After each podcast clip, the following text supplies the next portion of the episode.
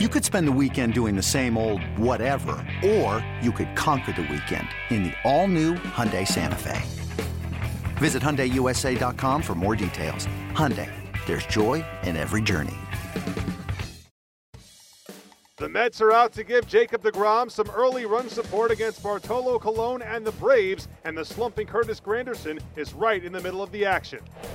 Not going, and Granderson yanks one down the line, and that's a fair ball stops at second with an RBI double, and it's 3 0 New York. And here's Jose Reyes with the infield coming in. The line in the pitch from Colon. That's going to be banged in a center base hit. One run scores. Four to nothing Mets. Deep in the box and waiting. The 0-1 delivery. Swinging a high fly towards shallow right. That makes a one-hand catch. Out number two indeed.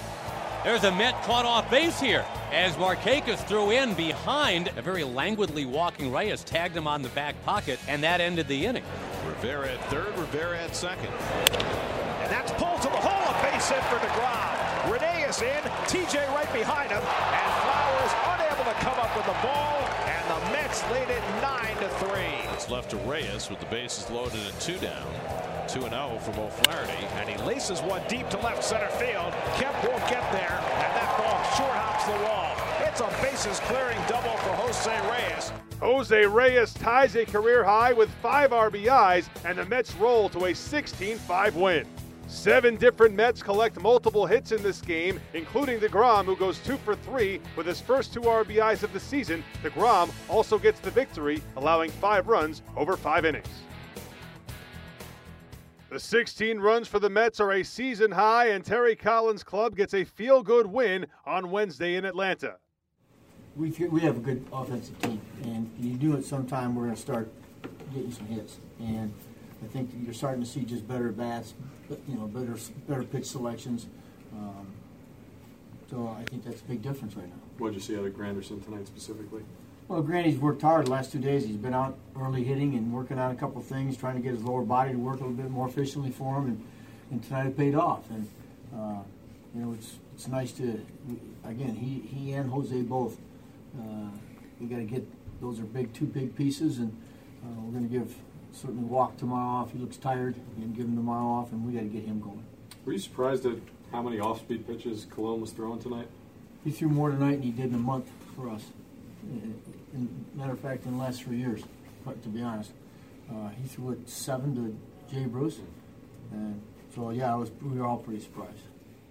Curtis Granderson entered Wednesday's action, batting just 122 for the season, but the slugger goes two for five in the game and scores three runs, perhaps starting to come out of his slump. Tolo was approaching you with all the off-speed stuff. Not necessarily. Uh, I think it was a situation where guys did really good jobs of just putting themselves in situations to get on base, and with the thing that we like to call creating traffic. Guys on the base paths, and anyone at any time on this lineup has the ability to drive those guys in. We saw it today. Jose with career high of RBIs and um, Degrom, you know, driving in guys, and then obviously the guys in the meat of the lineup doing what they can, like they have been doing all season long. So it's just a matter of just trying to get guys on base, regardless of how the opposition is pitching us. Curtis, you mentioned yesterday that when you're slumping, sometimes all it takes is, is just to find a patch of grass. I mean, how much do you think a night like tonight could spark you personally? Hopefully, uh, I won't know until we get back out and continue to keep playing. But anytime you can get something uh, to add to you know your confidence that you have it at, is always a good thing. So you know, to get the first one to touch the grass is obviously a good thing, and be standing on the base paths and uh, remembering that it all still works. So you know those are the good things, and then we come back tomorrow and put ourselves in a situation to hopefully be su- successful again. Jose Reyes also got off to a slow start in 2017, but he's been striking the ball well as of late, as evidenced by his five RBIs. I feel good. I mean, you know, when you win the game like that, like when you know even hit a homer, you know, that's a good feeling for the team. I mean, we was hitting very good with men scoring positions, so that's what we want. I mean, hopefully we can continue to, to play like this. I mean, not that we're gonna score sitting run every game, but like give it a key hit with two out and and score position, that's huge. Jose, you obviously slumped early in the season. You've come out of it lately, and you've been red hot. I mean, how much do you think some of the other guys who aren't doing so well, whether it's Granderson or Walker, can can look to that as inspiration that they can come out of it as well? You know, they they they are better. Huh? I mean, you know, they, they know it's still early in the season. That I mean, they see me coming here every day with the same attitude.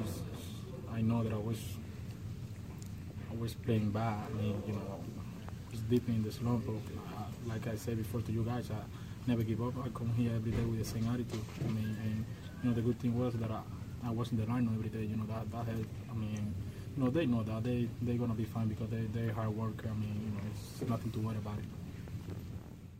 The Mets will try to wrap up a series win on Thursday night in Atlanta when Zack Wheeler takes the mound.